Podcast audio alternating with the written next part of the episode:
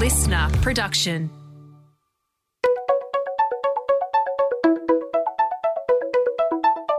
Hi, this is Paul McIntyre. Welcome to the MI3 audio edition. I've been a business journalist for 25 years covering the marketing, media, agency, and tech sectors. In this series, we talk to industry leaders about the global and local developments that you need to be across this week. Well, last Monday, the Federal Attorney General released two long awaited papers reviewing the current Privacy Act and draft legislation for an online privacy code that will impact social media platforms but also data brokerage services. In other words, the huge market in trading customer and audience data, which means pretty much everyone in the marketing supply chain. Now, I know these themes are not the sexiest for an industry intrigued by who's gone where or won something, but what's brewing on the legislative front at the moment will shape much of what brands, tech platforms, data houses, media, and agencies will be allowed to do in tracking, targeting, and turning prospects and customers into bucks. So, with us today for their top line take on what's buried in 300 plus pages of reports this week and what the early implications look like for marketing, media, tech, and agencies and consumers are some really smart people that know more than most of us collectively on this front. All of them, in one way or another, have been actively involved in the lead up to the Attorney General's privacy related reports released this week. Lauren Solomon is the CEO of the Consumer Policy Research Centre. She's been very involved in both the ACCC's Digital Platforms Inquiry. Her consumer research on privacy and personal information are cited regularly by the ACCC's chair, Rod Sims, and in the ACCC reports. And she's been heavily involved in submissions to the Privacy Act review. Joining Lauren is the former Deputy New South Wales Privacy Commissioner, Anna Johnston, who's now Principal at advisory firm Salinger Privacy, The Guardian's Managing Director, Dan Stinton, and Peter Leonard, Professor of Practice at UNSW's Business School, Advisor to Gilbert and Tobin, and Principal at Data Synergies. Welcome to you all. And this is deep and meaningful and fascinating for me, if no one else. So thanks for joining. Lauren, to you first. Before we get to your early takeouts from the Privacy Act discussion paper, as a consumer advocate, what's wrong with the system now in terms of how industry collects and uses personal data, and what does your work with consumers tell you they're concerned about? And I think they're very concerned based on some of your research. Uh, welcome, Lauren, and give us your, your initial sense. Thanks, Paul, and thanks for having us today. Look, I think where we come from in all of these discussions are really looking at this from the perspective of consumers. What are they telling us that they want and need? What are they telling us about their experiences? And what are they telling us about what they expect the law to protect them from? And there's really three sort of key planks that has come through in our research over and over again. And the first is centered on choice and control. And the second is around the level of comfort with the current practice. And the third one is really around fairness and safety and these general expectations that people will be tra- treated fairly and safely by companies and the data practices that they are implementing. And so when we go to choice and control, the overwhelming findings there are really that we all know privacy policies and terms and conditions aren't enabling meaningful choices. That's a problem for consumers and it's also a problem for competition. So our research found 94% of Australians saying they haven't read privacy policies that apply to them. And you know, we all know they're far too long. It's simply we don't have the physical time, even if we wanted to read through every single one of them, to really meaningfully understand what's going on. Now, the issue with that is there's a lack of meaningful information in the policies themselves. So even if you tried to read them, the lack of clear and transparent disclosure about what's going on is an issue. The length and the complexity is an issue. And there's no real way for consumers to actually even express their preferences if they wanted to. And what I mean by that is that in most cases, it's a take it or leave it proposition. And really, this is all about, you know, even though 70% of consumers are saying that they're accepting terms even though they're not comfortable with them, when we ask them why, three quarters are saying it's because it's the only way to access the product. There isn't actually any way for consumers to express the preferences that they have and to acquire products that meet those preferences because it's a take it or leave it proposition. So that's a choice and control piece. The second piece is around the discomfort with current practice. So we see this consistently above 90% of Australian consumers saying they're just not comfortable with how their personal information is currently being collected and shared, and they're pretty disempowered to do anything about it. And I can kind of, you know, go into a bit of the detail around that a bit later. The other aspect is that they want government to do something about it. So over 90% of Australians actually want government to intervene and protect them from the way that their data is currently being shared and used. They want more meaningful ways to receive information about what's being collected, but they also want protection against misuse. And really, that's kind of what's really at the heart of a lot of the reforms that we look at, both from the Privacy Act perspective, consumer protection perspective, and competition perspective. Just to clarify, we have perpetual debate across the industry about what consumers say they want and what they do, and some of the points made by sort of the tech companies and marketing services companies is that people say they may not be comfortable, but they are using the services. They're happy to hand over their information. Your point there is that there's no option for them not to. But is, is this level of concern that you talk about in your research that consumers are saying it's real and they want something done about it? That's that's the key point you've you've taken to government. Then I assume. Absolutely, it is real and they do want something done and they're feeling very disempowered. So, this idea that people say one thing and do another, the behaviour is there because there is no other option. If there was other options, maybe consumers would be choosing different products and services, and that's a real problem for competition too. So, if there aren't meaningful choices, consumers actually aren't able to get in there, and the, the market actually isn't able to deliver the sorts of products and services that consumers want and need.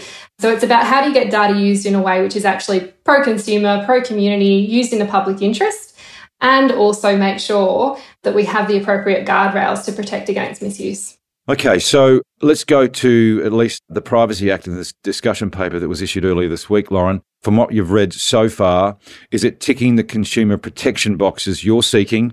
And what could that mean for companies and what they won't be able to do that they are now? So, it's a step in the right direction, probably from my perspective. So I'm going to go straight to the Privacy Act because ultimately, from our perspective, that is the core of, of this. In, when it comes to control, choice, and consent, that is what we, we are talking about.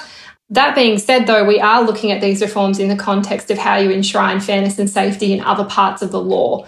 And for us, when we think about things like fairness, for example, we are thinking about things like unfair trading prohibition. So, really removing the ability for companies to use quite manipulative or extractive practices that consumers don't necessarily, uh, or it isn't necessarily being used in consumers' best interests. Could you just on that, Lauren? Could you break it, give us an example of what you're talking about there? Yeah, sure. So in some of our research, and it's quite well documented, you know that there are practices being used by firms to extract data over and above potentially what consumers actually want to be sharing. Often they're called dark patterns, which behavioral, I guess, interventions that are actually nudging consumers to hand over more than they otherwise would want to or be required to, or it's actually inhibiting genuine choice and empowerment because of the way that screens might be designed, because of the way that flows might be designed, and it's really inhibiting consumers actually being able to make the genuine choices that they want to. And those sorts of practices are quite unfair because it does mean that, that it is limiting the power of consumers to actually have their preferences met in the marketplace. So that's kind of the way we think about unfair practices in this context, but there's many other examples as well. In terms of the actual Privacy Act review and the recommendations that, that are coming forward, obviously the changes to the definition of personal information we think are really quite important, and that comes through quite strongly in our research. So we see over 80% of consumers saying they don't want things like their unique IDs shared with other parties. They don't want their phone contacts and other health information or inferred information being shared with other parties as well. And so that tightening of the definition is really important from our perspective. Just on that, Lauren, what has been sort of proposed in the current discussion paper around the definition of personal information? Unique IDs? Is it geo tracking as well? What else is in there that kind of says it's going to tighten up? Yeah, look, it says basically that, that you can provide for a non exhaustive list of technical information. That's where they're defining it. At the moment, they've offered things like this could include an identifier such as a name, and an identify, identification number, location data, an online identifier. So these are the sorts of matching tools that we know exist. And so that does look like we are headed in that direction. When it comes to informed choice and control, what we talk about there is transparency, accessibility, and comprehension. So, what we know is the way information is presented in privacy policies at the moment is not aiding genuine comprehension or transparency. So, some of the changes that are being proposed in terms of disclosure requirements there are quite important. The purpose for the data collection, the third parties who the entity might be disclosing it to, those sorts of things are welcome. The other thing I actually really like is that we're getting to standardization and comprehension testing we find that's really important in every market. So basically, instead of having a 20 page document, you're coming down to something that's much shorter, simpler. You can use icons potentially, but it's tested in terms of readability. It is going to be accessible, it is going to be comprehensible to an average person who might be reading that statement to understand what's going on. Now, we say that knowing the complexity of what sits behind this, and I don't underestimate the challenge associated with doing that. But that's certainly a lot better than where we're at at the moment, where we've got very vague terms, very broad brushstroke ability for business to really enact a whole range of different data sharing without consumers actually really understanding what on earth that means or whether it's being used in their in their best interests. Well, there's a, there's a first line take. Thank you for that, Lauren. Anna, welcome. And what's your early reading from the Privacy Act discussion paper? Thanks, Paul. So I agree with Lauren, definitely steps in the right direction. So, overall, some pretty good, sensible ways to strengthen the Privacy Act. In particular, I think the Attorney General's Department's really grappled with ways they can use the Act to crack down on those kind of unfair practices that Lauren talked about and the kind of data extractive, exploitative industry. So, overall, some good factors. I think there's a few things that need tweaking or fixing, and there's some big ticket items that they've actually not yet grappled with. They've just asked for more consultation on a few things. So they've kicked the can down on the, the road on grappling with the main exemptions to the Act, for example.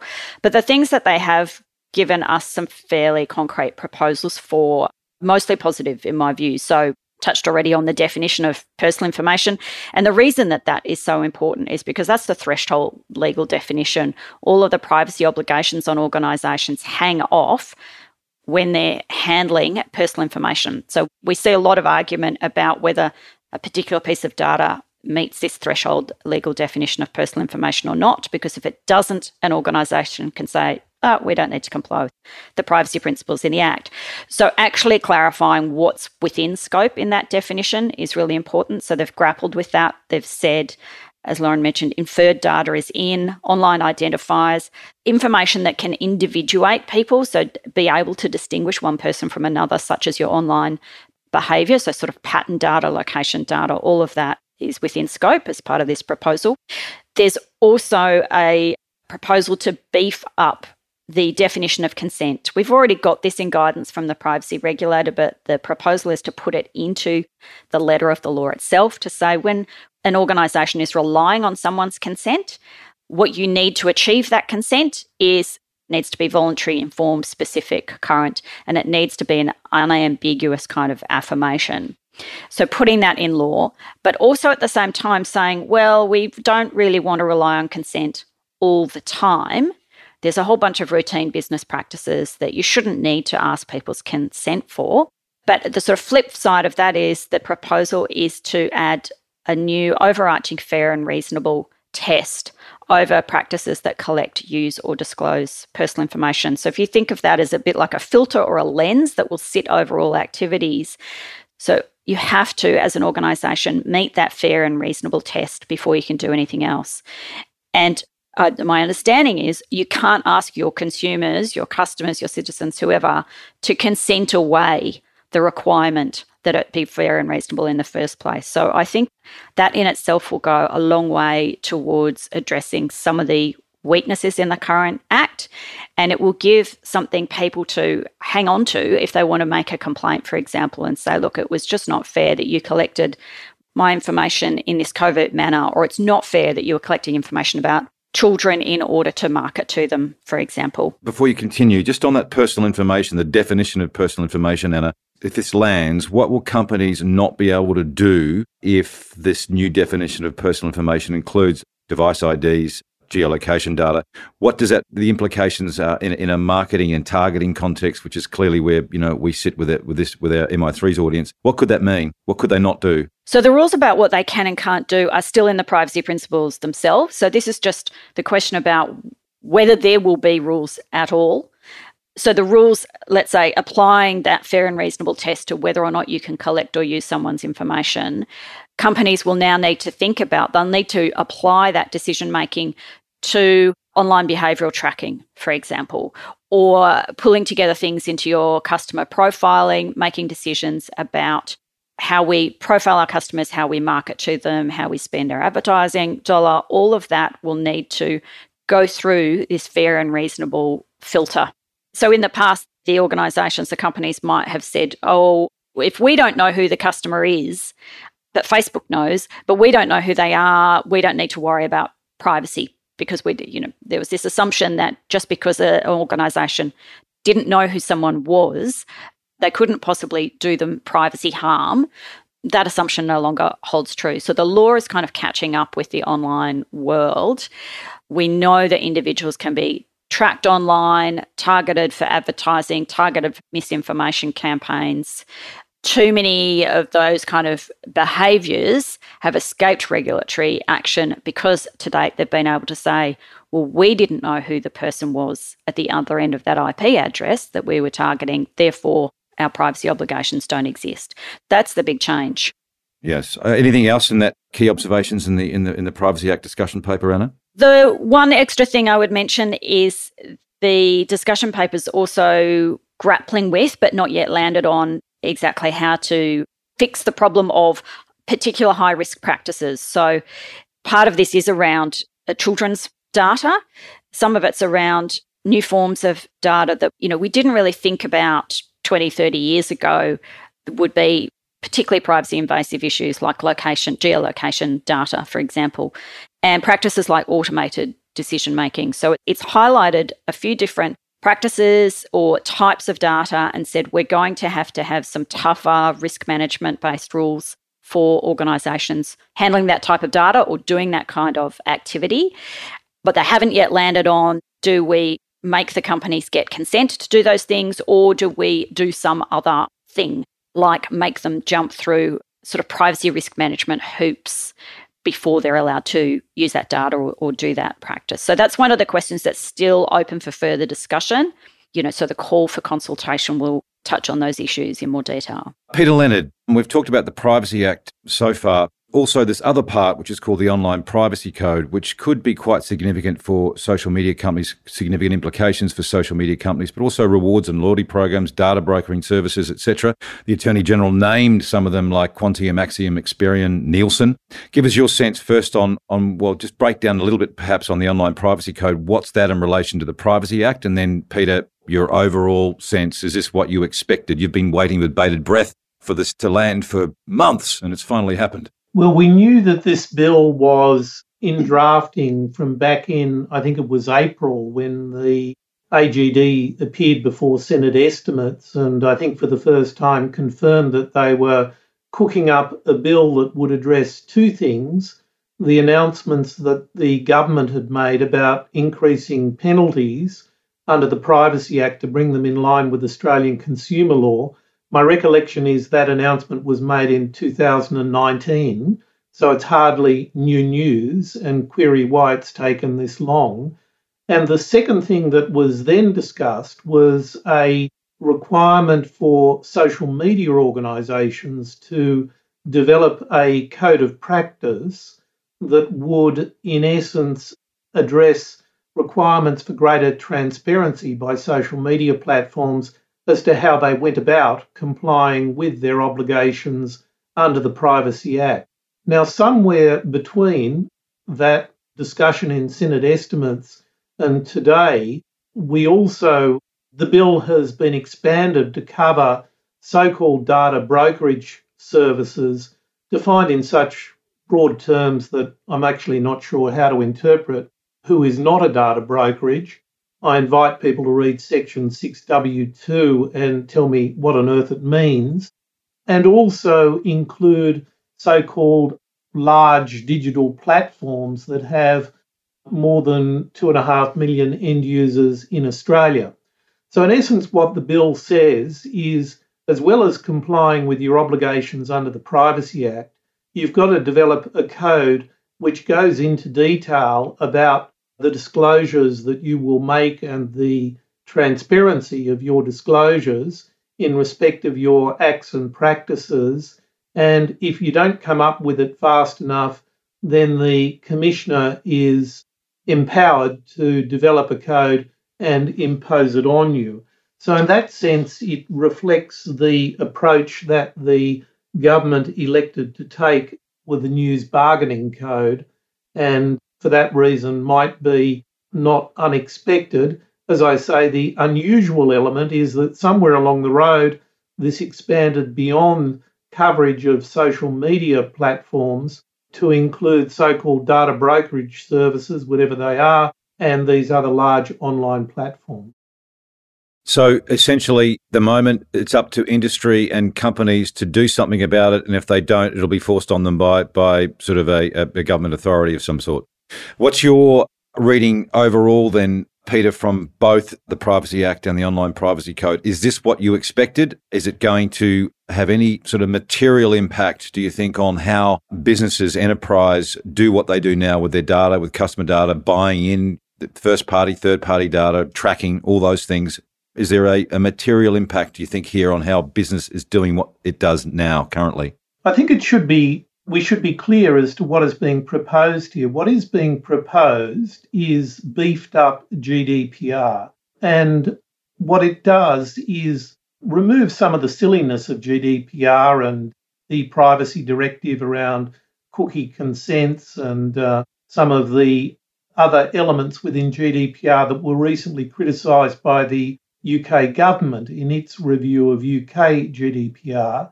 That includes things, Peter, sorry, that includes things like consent fatigue. Is that the sort of thing you're talking about here?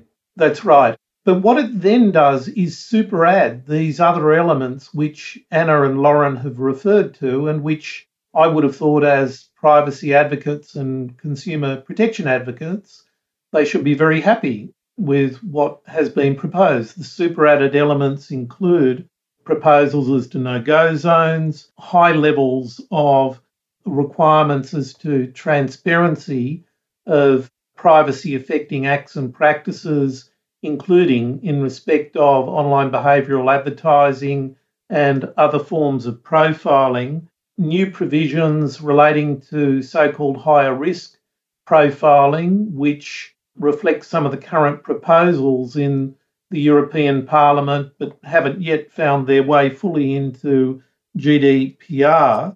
And all of that in the Australian context does create some real potential exposures for businesses, particularly in respect of digital advertising practices, because each time there is a requirement for higher levels of transparency as to disclosures, particularly in relation to highly technical processes such as use of online identifiers, online tracking codes that may not be associated with individuals, it's very hard to make those disclosures without leaving something out and explaining them in a way that they are capable of comprehension, applying the standard that they have to be comprehensible to a person of below average literacy.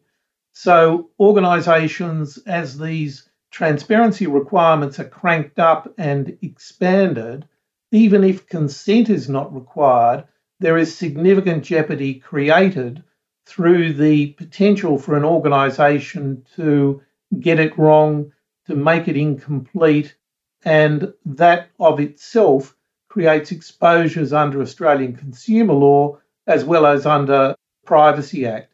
And as well, we have the new element taken from Canada of the fairness and reasonableness test, which I think is probably quite a good test to add to the Act. But when you have fairness and reasonableness coupled with a high level of transparency required as to disclosures, there's real jeopardy created for organisations in their privacy affecting acts and practices. And we might expect, therefore, to see significant winding back of privacy affecting acts and practices by organisations, even though they're not subject to expanded consent requirements. I know both Anna and Lauren have, have talked to the fairness and reasonable test, but just for that, that is in and around the secondary use or the use of data for uh, individuals' data full stop. Is that what we're talking about here in terms of fairness and reasonable? That's right. So it's an overlay test, not only in respect of secondary purposes, but also the primary purpose. And as Anna says, as it's envisaged, it can't be contracted away. Can I just get your well? There's two things you said there, which are, which is interesting. In some cases, you're saying that these proposed amendments or updates to the Act will put us ahead of Europe's GDPR legislation. That's what I think you said. Did am I putting words in your mouth there? No, absolutely. I mean, if you add together the elements of the fairness and reasonable te- reasonableness test no go zones, the level of transparencies that is required, particularly but not only, of data brokers, uh, whatever they might be, and social media organisations, large digital platforms, and potentially, when these proposals are enacted, other organisations, that would create a higher level of obligation and restriction than is currently the case under GDPR. Uh, quickly, Peter, what is a no go zone? So, a no go zone uh, addresses, for example, advertising directed at children. So, the concept is you identify activities that are considered sufficiently high risk that they either should be prohibited altogether or you require an organisation to undergo a specific impact and risk assessment because it's uh, regarded as a high risk activity. Got it. Now, I just want to get you as well on this definition, the changes in the definition of personal information. Things like identifiers and even geolocation tracking. This could mean that that couldn't happen, or, or there are some instances. So, there's so many media companies, for instance, that use tracking and location data to are in, in a certain time of day and target them with appropriate messages. Does that mean that's that will be that will end, Peter? So broadly, a much no, it will not be prohibited, but a much higher level of transparency disclosures as to these practices will be required. And there are proposals around the direct marketing provisions which would have the effect not that consent is required, but accompanying those disclosures would be a requirement that organisations notify individuals of their opportunity to opt out of those practices. So, in other words, there would be more clear disclosures up front as to what is happening, and then an ability for individuals to opt out from direct marketing using those kinds of individuating practices. Got it. Dan Stinton, you've heard all the, I love to use the word policy wonks just because it sounds great, but these, the specialists in and around this area, you've heard them sort of lay out their initial thoughts. What do you make of this for advertising and marketing? Do you sense as a media player that there are significant changes going to go through the advertising system as a result of these, an early read on this? Yeah, I think so. Although I think it is worth acknowledging that the industry is already moving in this direction because of probably the halo effect, if you like, of, of GDPR and the California privacy regulation as well. I mean, I think the key thing that our industry needs to understand is what I think everyone has touched on previously, and that's the definition of what is personal information is going to become much broader. I just want to take a step back and make sure everyone understands the reasons why this is important because there's effectively, I mean, Anna touched on this, but I just want to expand on it if I could. I mean, there's effectively, our industry has largely operated on the premise that you can collect as much consumer data as you want as long as you can't re identify an individual. The problem is, is that that's only one of the potential harms. Probably the more significant harm is that individuals can be individuated, if you like, to use the terms that I think everyone has used so far. And that means putting them into advertising segments or cohorts where they can be unfairly discriminated against. So, I mean, to give you just one sort of example of this, you could negatively target people who have an interest in smoking cessation as one sort of example where you can see where this could be used uh, for nefarious purposes. So, what our industry, our industry is largely operated. I think as long as you can't re-identify someone, you're fine. I think what's quite clear from these proposed changes is that that's no longer the case, and so everyone's going to have to really rethink the way that they operate. Although, as I said at the start, most of us are going in this direction anyway. Certainly in the Guardian's case, I mean, we are subject to GDPR, so we've been operating in this environment for some time. I mean, just a few other points, if I could, Paul. I mean, we are broadly supportive of these changes as we've been able to understand them in the in the few days since they've dropped. But what I like about it is is this broadening of definition of personal information that's long overdue, and it will bring just that one change alone will bring Australia's Privacy Act uh, up to sort of adequacy, if you like, with GDPR and, and others around the world. We really like the fair and reasonableness test for the collection of data. It was also part of our submission to the AG's office on this. I mean, what we're hoping is that what that will mean that if, if a consumer can realistically or reasonably expect that you're going to be collecting data on them for a specific purpose, you don't need to burden them with these annoying consent banners which are sort of littered around the internet at the moment in the wake of GDPR, and, and that's for the good. And to give you a sense of this, I mean, I think it's probably reasonable to use The Guardian as an example. It's probably reasonable that a consumer who comes to The Guardian would expect that we are going to see what they're reading and put them into an advertiser, like an auto intenders category or a travel intenders category or whatever else. And therefore, the need for us to ask for consent in that circumstance, given that there is no material risk of consumer harm, goes away. And that's a, that's a really good thing. Just another couple of really quick points, if I could. We also like the tightening of the purpose limitations test. And what that means is, is that it will be harder for secondary purposes to take place. So, what that means is it will be harder for, as one example, consumer credit card purchases to be used for the purposes of targeted advertising on a publisher website. We think that is for the good. I think others might disagree with me on that, but we think that is, most consumers would think that is a pretty unreasonable use of their consumer data. And I think it's important to view this also in the context of the data separation component of the ACCC's ad tech report because I think these two things in concert will have a really significant impact on curbing what is the data arms race and stopping everyone basically trying to track everything you do online for the purposes of building up a huge profile about you that can be used for a whole bunch of ends that the consumer wouldn't expect. So we're really in favor of that as well.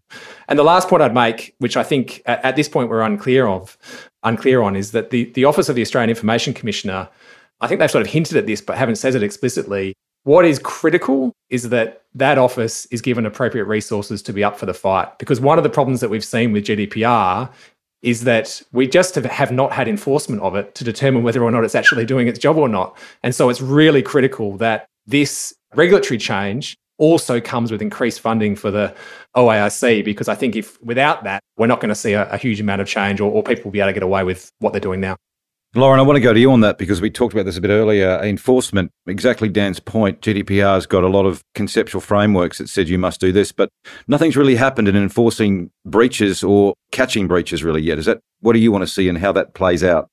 Yeah, absolutely. I couldn't agree with Dan more a well funded and well resourced enforcement agency is just critical as part of this. And there has been some suggestions there for an industry funded model to come forward and ways for cost recovery to occur as well. So I do think this is a big part of the story. I think the other thing that's really clear to us is that it really can't be put all on consumers' shoulders to basically pick up when companies are misusing data and even using data in a way that might not align with the consent that's been provided. And that really responsibility needs to lie with the regulator because consumers simply will not have the expertise, the level of insight, or ability to even actually get that information out of the businesses themselves.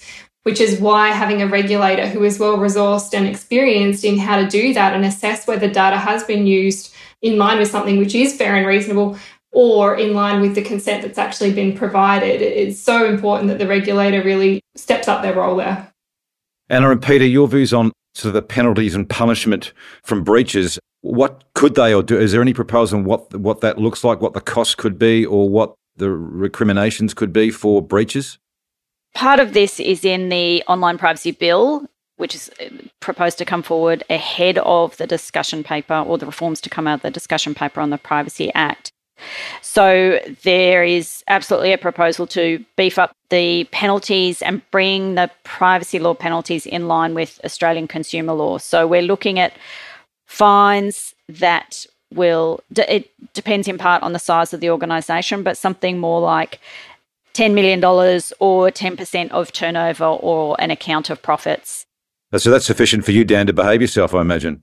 Uh, yeah, I don't think we're the problem, Paul, uh, with great respect, but it, it certainly is hopefully sufficient to enable some of the people out there that might be uh, making the most of the currently lax regulatory environment to stop some of the uh, more nefarious behaviour. Yeah. if I could just come in there quickly, I agree with Dan and, and Lauren about the need for a, a properly resourced regulator who can take action. One interesting element, though, in the discussion paper is a proposal that individuals would have a right of direct action to enforce the provisions of the Act. And if you think about how that might operate together with class action provisions and increased potential exposure to penalties, that could be quite a powerful disincentive on organisations engaging in excessive privacy acts. So I do think that it's not only the ability of the regulator to fine and the resourcing of the regulator so it is not a toothless tiger, as it were, the direct right of action is an important potential additional constraint, restraint on excessive privacy practices. Peter, is your sense then that the, the lack of enforcement that's happened around GDPR, what we're seeing here will be more, have more teeth, more active than what we've seen in Europe? Not unless the regulator is appropriately resourced. I mean, the regulator got a bit more money to deal with the torrent of notifiable data breaches, but has barely been able to put their head above the water of their day to day workload, let alone engaging in significant enforcement action. So there is a need for better budgeting, better allocations to enable the regulator to do its job. We'll wrap this up because I could keep going and I'll probably get in trouble. So, so starting with you, Anna, just give us a sense of what's next, and I'll ask each of you sort of what your expectations and hopes are for where this all lands in what time frame. But uh, Anna, what happens now?